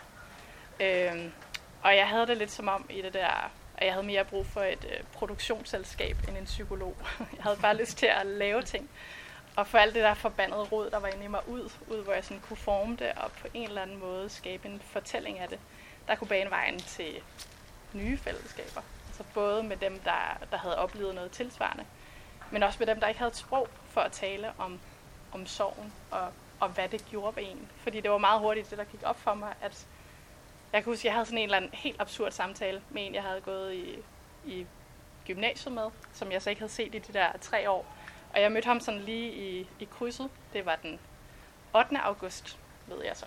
Fordi at, øh, det han sagde, det var sådan, hej Karen, hvordan går det? Og jeg fik sagt den her sætning. Øh, min mor døde i går, men ellers går det meget godt. Og Bjørk blev helt hvid i hovedet, og der kunne jeg jo godt se sådan, wow, han, jeg skal lige passe på ham her. Og hvad det gør ved andre at høre om det der sådan ned for brysthassen, og så bare stå der med hjertet i hænderne. Og i søndags, så var det 20 år siden, at min mor hun døde. Så der har vi lige været sådan et, et jubilæum af en slags. Men det der så skete med de der... Det, jeg fik jo så foræret det her lille tomrum, og jeg var bare sådan, det her, det kan jeg finde ud af at fylde ud. Og jeg begyndte jo så at læse poesi og lappe hele verden Hvad sammen. puttede du ned i æskerne? Jamen det, altså, nu har jeg jo så nemlig fundet en, fordi jeg havde sådan en idé om, altså jeg tror det var det der med, at det var august, og jeg begyndte straks overhovedet ikke at glæde mig til jul. Jeg var bare sådan, åh, det bliver forfærdeligt. Det er mig og min lille søster, øh, og hvad skal jeg finde på? Og så fandt jeg så de her, den der tændsæske, og tænkte, okay, det er det, der er min vej ud. så jeg, øh, jeg, har, jeg kan se, at jeg har tænkt stort. Der står promotion bagpå. Men altså, i hvert fald gik det ud på, at øh, jeg vil lave 100, 100% håndlavet tændsæske julekalender inden jul. Som jeg skulle give Altså, til. hvornår du lave tændstikæskerne? Nej, altså så jeg, jeg fundraisede til at lave tændsæskerne. Jeg bagte boller, og så inviterede jeg alle mine venner og alle mine opgang og sagde, I kan købe øh, hjemmebagte boller for, for tomme tændsæsker. for jeg var studerende, og jeg havde sådan ingen penge til nogle af de her ting. Og så begyndte jeg så at, at lave ting, der kunne være i dem. jeg kan huske, altså nu har jeg så nogle af de her ting, men det var sådan nogle hjemmebagte magneter, slikpinde. Og så, øh, så kan jeg huske, at jeg også hæklede sådan nogle her, som er sådan nogle små snemand. Men når jeg hæklede dem, så kom folk sådan forbi, fordi jeg skulle lave 100 af alting. Så jeg startede jo med at bare lave sådan en hvid dims, og var sådan ret, ret hugt på at hækle alle de her ting. Og så var der nogen sådan, sidder du og hækler dine egne tamponer? Yeah. så det var bare sådan nogle. og så ved jeg ikke, om der er nogen af jer, der kan huske den der selvhæklersløjfe, som AIDS-fondet lavede. Men øh, det var mig, der lavede den. Øhm, så det blev, den sad jeg også og hæklede sådan helt absurd mange af. Så det var bare sådan alt muligt, jeg kunne finde på at komme i dem. Øhm, og så kom ja. du det ind i æskerne? Og så hvad kom jeg, du så? Jamen altså så på det tidspunkt, så jeg kaldte så min lejlighed for Hygge Factory. Og så var det så bare, at jeg stablede alle de her ting. Og jeg fik så 2.400 tomme æsker, og jeg limede dem sammen. Hvor, hvor fik du dem fra? Jamen det var ikke om det der. Jeg bagte boller. Jeg boede i stuen, og så solgte jeg ud af vinduet. Men du lavede også, der var også en ekspedient nede i et supermarked, der hjalp Ja, men det var nemlig fordi, jeg begyndte jo så at lave nogle flyers for at skaffe flere af de her tomme æsker. Øhm, og så havde jeg sat en op, og jeg tror også bare det der, man, når man hver gang sidst på måneden, så kunne jeg jo sådan se, hvor mange har jeg sparet op til, og så købte jeg også nogle. Så det der med at sådan bare have sådan et bånd med æsker, og jeg ved ikke, om alle troede, jeg var pyroman, men det var i hvert fald den samme, samme supermarked. Jeg købte alle de her tændstikker med, øh, ja, tændstikker med tændstikker i. Og så øh, tror jeg, altså, hende, kassedame, hun, hun fandt så ud af, at jeg samlede på de her, så hun gav mig sådan poser med tomme tændstikker til sidst også. Hvor fik hun det fra? Øh, det spurgte jeg ikke om. Det spørger man ikke om. Man tager dem bare. Men i hvert fald så gik jeg hjem, og så tømte alle de der tændstikker, for, eller tændstikker for tændstikker. Først sådan en stor IKEA-pose, og alle mine skuffer var fulde af de her tændstikker. Og øh, hele min lejlighed lugtede bare af sauna og cirkus. Og så sad jeg der og syede og klippede, og klippede digte ud og alt sådan noget der. Det var sådan... Det der er jo en meget stor tændstikæske, du har liggende der. Ja, det var så fordi... Men den er jo ikke engang så stor i forhold til det, du faktisk har lavet. Nej, altså det var så... jeg, jeg lavede også alt muligt ud af træsnit og byggede sådan nogle kæmpe, kæmpe tændsæsker. Og så byggede jeg også en, en papirbåd, som øh, var så stor, at der kunne stå tre af mine venner i den. Og jeg ved ikke, om I ved, hvor stort et rum man skal have for at lave den. Men altså, det var sådan noget... Ja, fordi jeg... det skal foldes, ikke? Jo, det skal foldes med hele kroppen, er det så, hvis man skal lave sådan en. Fordi man folder den, og folder den, og folder den, og så åbner man den. Jeg har faktisk et billede af, af den, tror jeg. Sådan et polaroid, fordi det var så en anden ting, jeg også bare begyndte at lave sådan nogle, ja, det er ret dårligt polaroid. Men altså. Hvis nu vi sender det rundt, og I lover kun at sætte fingrene ude i kanten og ikke inde på billedet, så kan den godt klare det. Ja, det tror jeg godt, den kan. Det er... Nu skal du ikke grænse for meget på det. Man må også godt grænse på den her, men jeg tror, at nu har jeg jo så nemlig fået børn, som har tømt dem for alt muligt. Men 24, den Ej, har de ikke. Er den skøn, den der? Men det var sådan en, den uh, kastede med snifnuk. og så, så er der en snor, du hiver i så? Ja, men eller? så står der, det var fordi, jeg hedder Karen Sirke. Prøv lige at gøre det igen. Ja, okay, jeg gør det igen. Det mener, der skal ligge kokosmel her, og så åbner man den, og så får man sådan, puff, og så står, så står der Marry Me. Altså, det var ikke sådan en, uh, yes, men altså sådan en glade ja. mig. Men altså, så kastede jeg sne ud på, på dem, der åbnede den til sidst. Øhm, ja, den, men de fleste andre, der ikke har været syde nede i, de er, de er væk, kan jeg se. Du har jo lavet ja, også nogle tændstikæsker, der er så store, så du kunne stå nede i dem, ligesom med, med skibet der. Ja. Det var bare... Jeg havde håbet, du havde taget en med i dag. Jamen har du det... dem ikke mere? Nej, jeg ved simpelthen ikke, hvor de er blevet af. Jeg ved heller ikke, hvor den der store papirsbåd er blevet af. Det er sådan, sådan er det med de der ting. Men altså, du er jo meget igangsættende, fordi det her er jo ikke det eneste, du har lavet. Altså, du står for Poesiens Hus. Ja. I øjeblikket. Men inden vi snakker om det, så skal du lige fortælle om det der piratehalløj, du lavede i USA. Hvad var det for noget? oh, det, jamen, det er jo sådan mange krøllede veje. Øhm, der det var er jo også en, en ja. soveting, der... Jo, altså det var så nemlig, der skete to ting den måned, hvor jeg fandt tændsæsken i min lomme. Så fandt jeg også en, en bog, der hedder A Heartbreaking Work of Staggering Genius. Øhm, og den er skrevet af Dave Eggers. Jeg ved ikke, om nogen af jer kender den. Men øh, han mistede begge sine forældre inden for 32 dage, og øh, havde så en lillebror på 8 år, og var selv 22.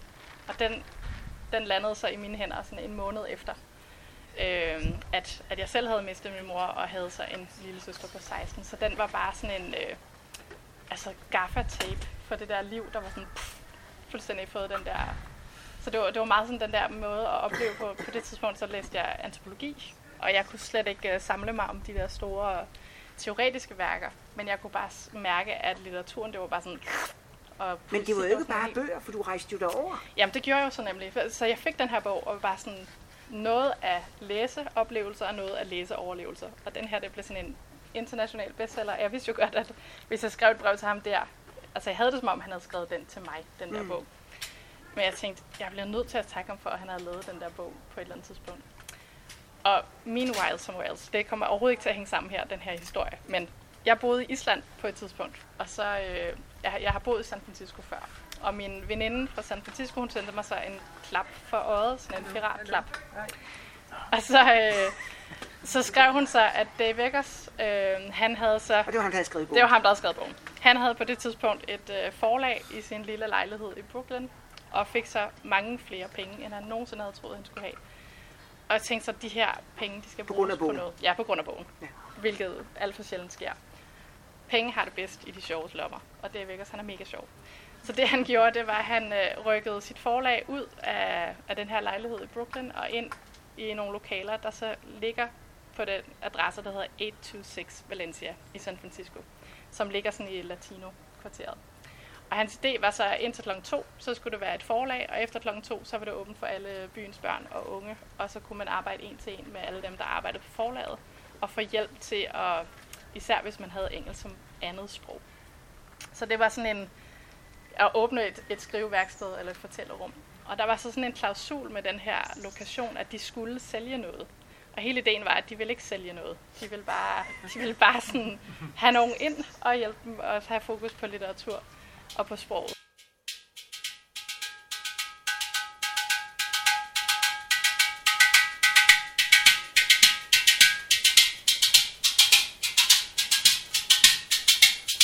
Epilog.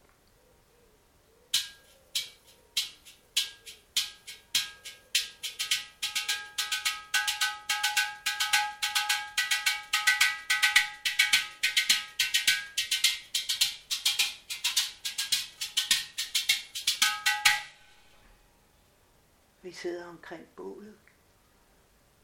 Ilden er døde ud. Kun gløderne er tilbage. Og efterlader billeder af en drøm. Dette magiske øjeblik hænger svævende foran os. Vi så det hele. Og os selv. Hvad blev der af drømmen? Er den her stadig? Jeg får lyst til at græde. Ikke fordi det gør mig trist, tværtimod. Men jeg kan ikke bære det. Ikke bære, at det falder mig af hende. Hvor blev lykken af? Den var lige før. Alt det store, glitrende. Nu slukker cirkuset sin musik og sit lys, og vi sidder tilbage med os selv. Så skal vi til at genfinde vores egne drømme og vores egen musik. Det er vores opgave. Vi skal alle gøre vores for at holde ilden ved lige i livet og i verden. Nogle gange handler det om, at ilden ikke må brede sig for meget. Men det er en helt anden slags ild. Det er ikke den ild, jeg mener. Jeg tænker på den ild, der gør, at vi tør række ud, tør tro og knytte venskab med hinanden. Det er den, der gør, at vi stadig tror på det bedste. At vi stadig tror på ilden i hinanden og på alt det, den fører med sig.